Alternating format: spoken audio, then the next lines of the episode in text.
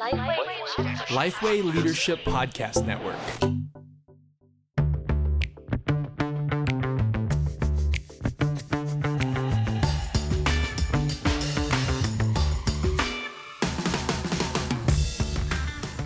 G'day, I'm Scott Sanders. I'm Derek Hanna. Welcome to The One Thing, a podcast designed to give you one solid, practical, gospel centered ministry awesome tip every week Gee, really in talking it up. listenable, easily listenable format. Just like uh, one of seven point three. Just like Neil Diamond. Uh, Derek and I.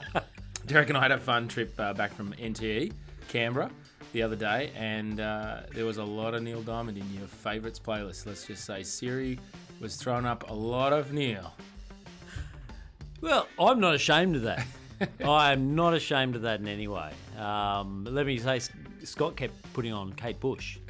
So you decide, audience, who should be more embarrassed. Now, the one thing is brought to you thanks to Reach Australia.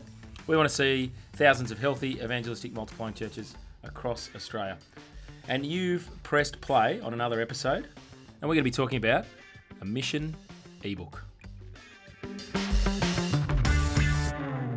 Now, uh, the context for this mission ebook, we've got a new uh, podcast season on the Reach Australia podcast with uh, three uh, awesome hosts pushing into mission uh, together over six episodes.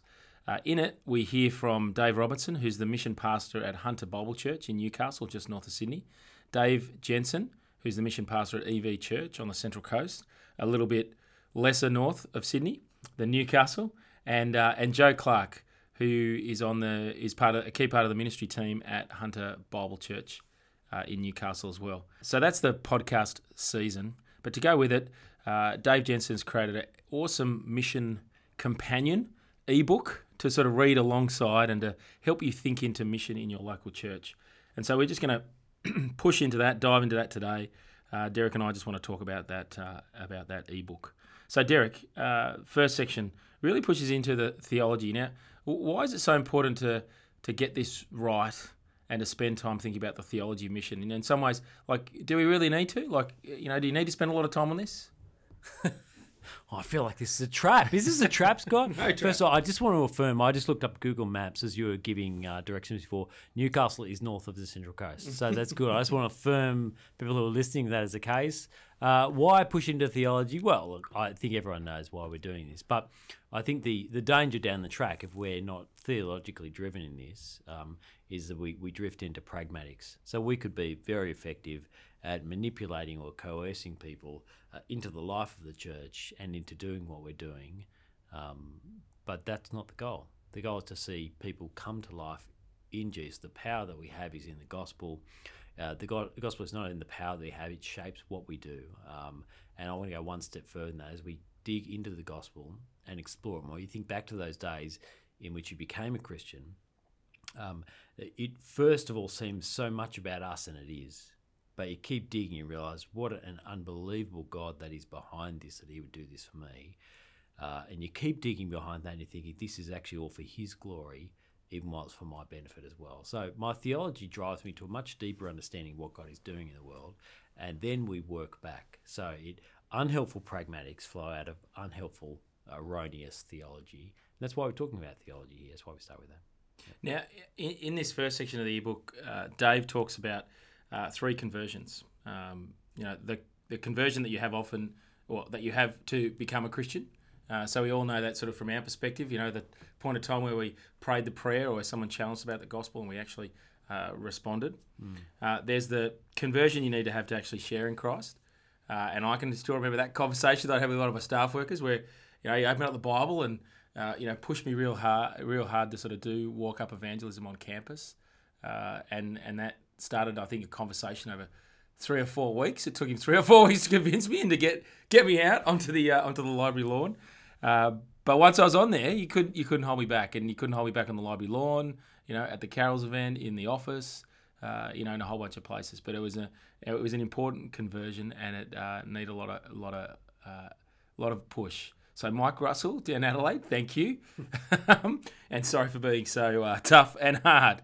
Um, and then the last one, the conversion to having actually an effective mission plan. you know, I think I think we often think, you know, it- like our conversion story is like, oh, look, I went along to this event. It wasn't planned. It was a God moment, or this person came into my life, or I just flipped open my Bible and uh, you know, and I read it. One of my favorite conversion stories is, is a, a guy at college. We had a number of Cambodia, Cambodian pastors uh, training with us at SMBC, uh, and he became a Christian. He he smoked his way through the Bible. So he used a Bible that he'd been given by a missionary to make um, rolly cigarettes. And uh, you know, and he and he basically got pretty much all the way to the end and thought I better actually you know read this and, and read it and and become a Christian. I still think it's one of my one of my favourite conversion stories. Although I do have another one, but it's not for this podcast. Uh, and so uh, you need to be converted to an effective mission plan. You know, mission building mission heat in church life actually uh, requires thought, intentionality, and planning. It doesn't just happen. And and this is one I want to uh, particularly challenge senior pastors out there to. Uh, to, to, to recognize that actually they're often the blockage. They're often the blockage because it's often left up to them to plan this. Uh, and they often also love doing it, and it's it's kind of in you know in their heart. But they actually then hold on to things and actually don't build teams around them, uh, and build you know build capacity around them as well. Which, you know, again, we, we often talk about Ephesians 4 in this, but there's lots of other passages, but Ephesians 4 captures it um, that we are a body in here and we are gifted differently. And mission is not given to one person, it's given to all of us, uh, even though we have different uh, ways of engaging with it. Anyway, so that's that's section one theology. Or Scott, what do you got? Section two, mission heat. Now, Yep. uh, Derek and I uh, had a wonderful time down in Canberra. Canberra, if you can visit nation's capital, uh, visit it. But we were down there for a reason. We were down there at NTE, talking with students about church planning, talking with students about the local church. And uh, you know, one of the questions we put up over the the two or three days that we were down there uh, for consumption and for interaction was, what are some of the key challenges that your church is facing? And I put this phrase, you know, mission heat. Uh, it was interesting having you know having a chat to a number of people. They said, "Oh, we just heard this lots when we were at the conference last year. You know, mission heat's kind of just ringing in my ears." But but what do we mean by uh, mission heat? And particularly, the ebook presses into you know building mission heat in congregation members. You're asking me what I think it Ah. means. I'll answer that question. I'll take a swing at that. There's no one else here. Um, yeah, it does feel like a buzzword at some level, mission heat. But effectively, what we're talking about that it captures the idea of um, not having well, first of all, not a flash in the pan. And so it's not just doing, hey, we'll roll some evangelist in for a Saturday night. He'll do a talk, and we've done mission for the year.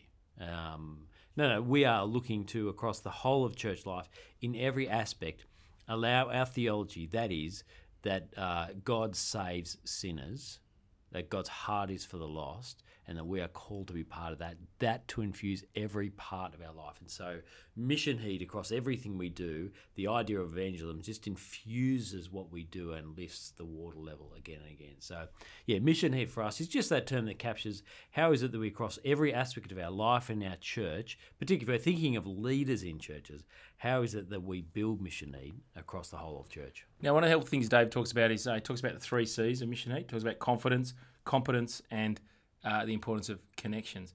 Very briefly, just push into those. Yeah, well, let me give you a quick illustration. I think for me, as I as I think about this, um, uh, captures it. I don't think they're in our circles generally. Oh, I think at least arti- we articulate convictions quite well, and so we say yes, we need to be involved in what God is doing in the world. Uh, we do want to see people become Christians, and so when we're preaching, that often will infuse what we do. Evangelism is a relatively easy application point. Share the gospel with your friends, invite them for church. Now, uh, often it can become get frustrating when people don't invite their friends. You think that their convictions, the people listening, their convictions aren't deep enough. That's the problem. You think actually, no, I don't think often that's the problem. I think often people share that same theological conviction. It may just be that our church, let's just take Sunday for example. I'm going to go out on a limb.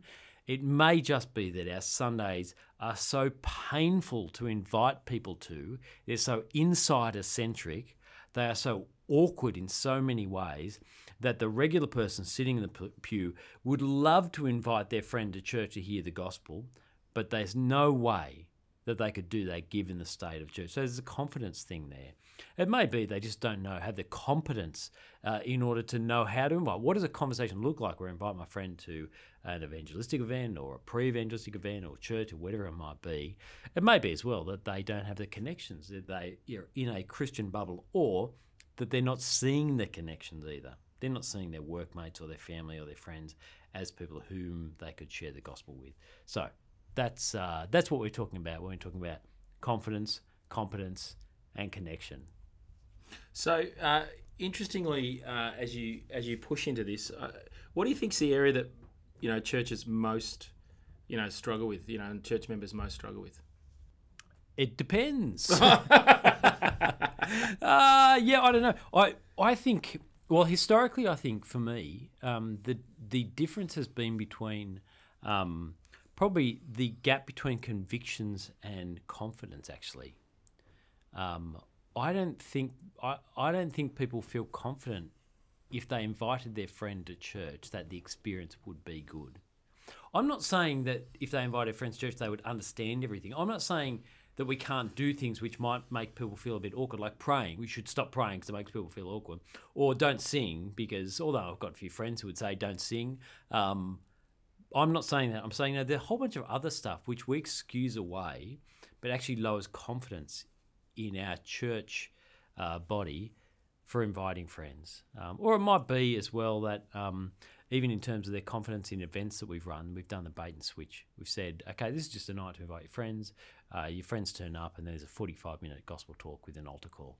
Obviously, that's an extreme example, but you, you understand. I, I think that for me has been a big thing the difference between the convictions. Yes, I want to see my friends saved um, and the confidence, but I'm not confident uh, in the uh, ecosystem of my church, all the things that go on, uh, that it would lead to them having a positive experience around the gospel. What do you Yeah, think? well, it's interesting. I, I went along to uh, John John Chap. There was a book launch. Uh, um, Baden State's done a whole research project on John Chapman, who's a Sydney evangelist, and his and his sermons, and you know looked at a whole bunch of his sermons. But someone just shared an anecdote on the evening and said that, uh, you know, John, despite being a very gifted evangelist, you know, he just made the comment that John said repentance is always hard. You know, it's always hard challenging someone to repent. It's always hard, you know, seeing you know seeing someone make you know make the the co- you know the cogs turning over the head. What is it? What is it going to look like for me to repent and actually turn towards Jesus? And I just found that really interesting because you know, as you say, as you as you grow in your Christian walk and understand more of what the Bible says about mission and understand more of God's heart and understand uh, more of what He's doing in the in the cross and uh, what He's doing in my salvation, the salvation of others.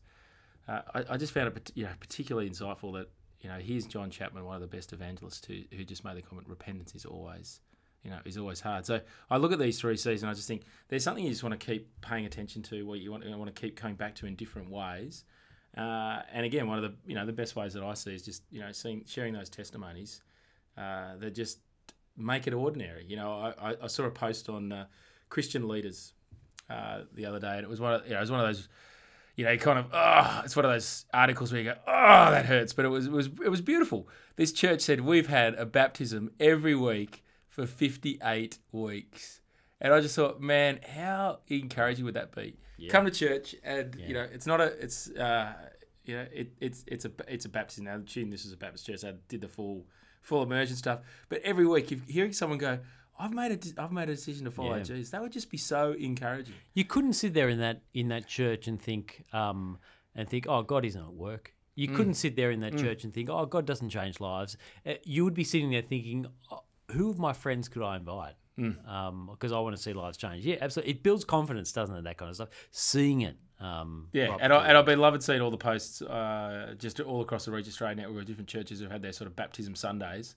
Uh, but I, lo- I love how it's got it's like baptism Sunday. This like this is baptism Sundays. In fact, this is just every everyday Sunday. Uh, you know, you got a got a baptism. Anyway, section three, section three.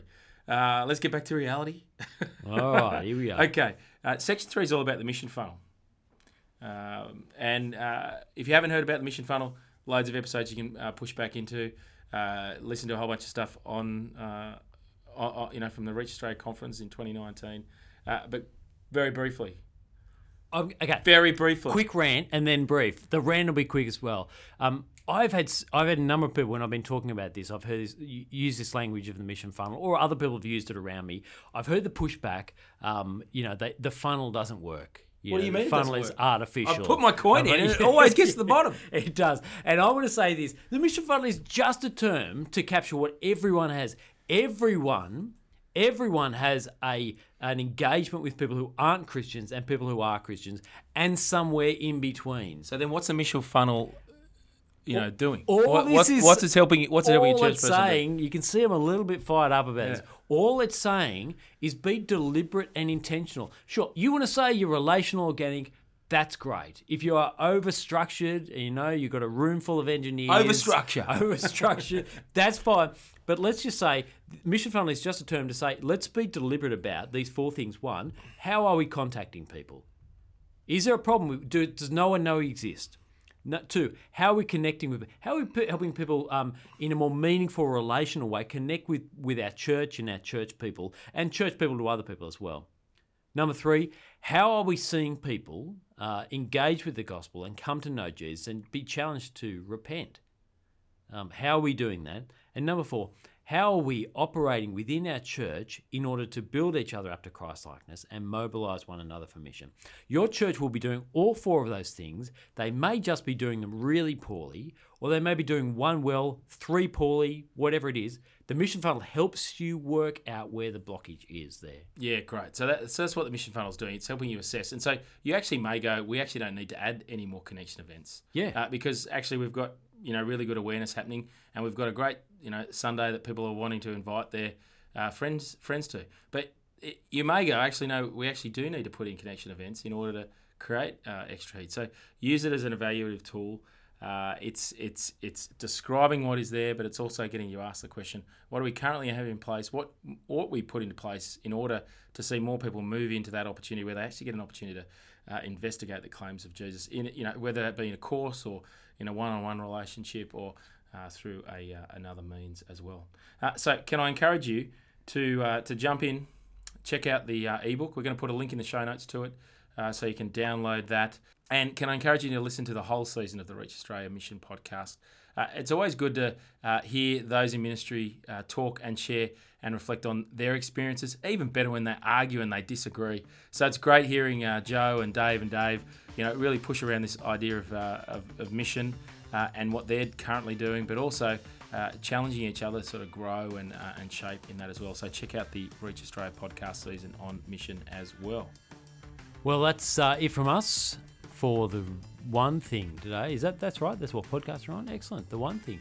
Uh, thanks for joining us. Uh, we really do encourage you to head along to uh, both the Reach Australia Mission podcast and check out the other uh, seasons that we've got on there. But I'm Derek Hanna.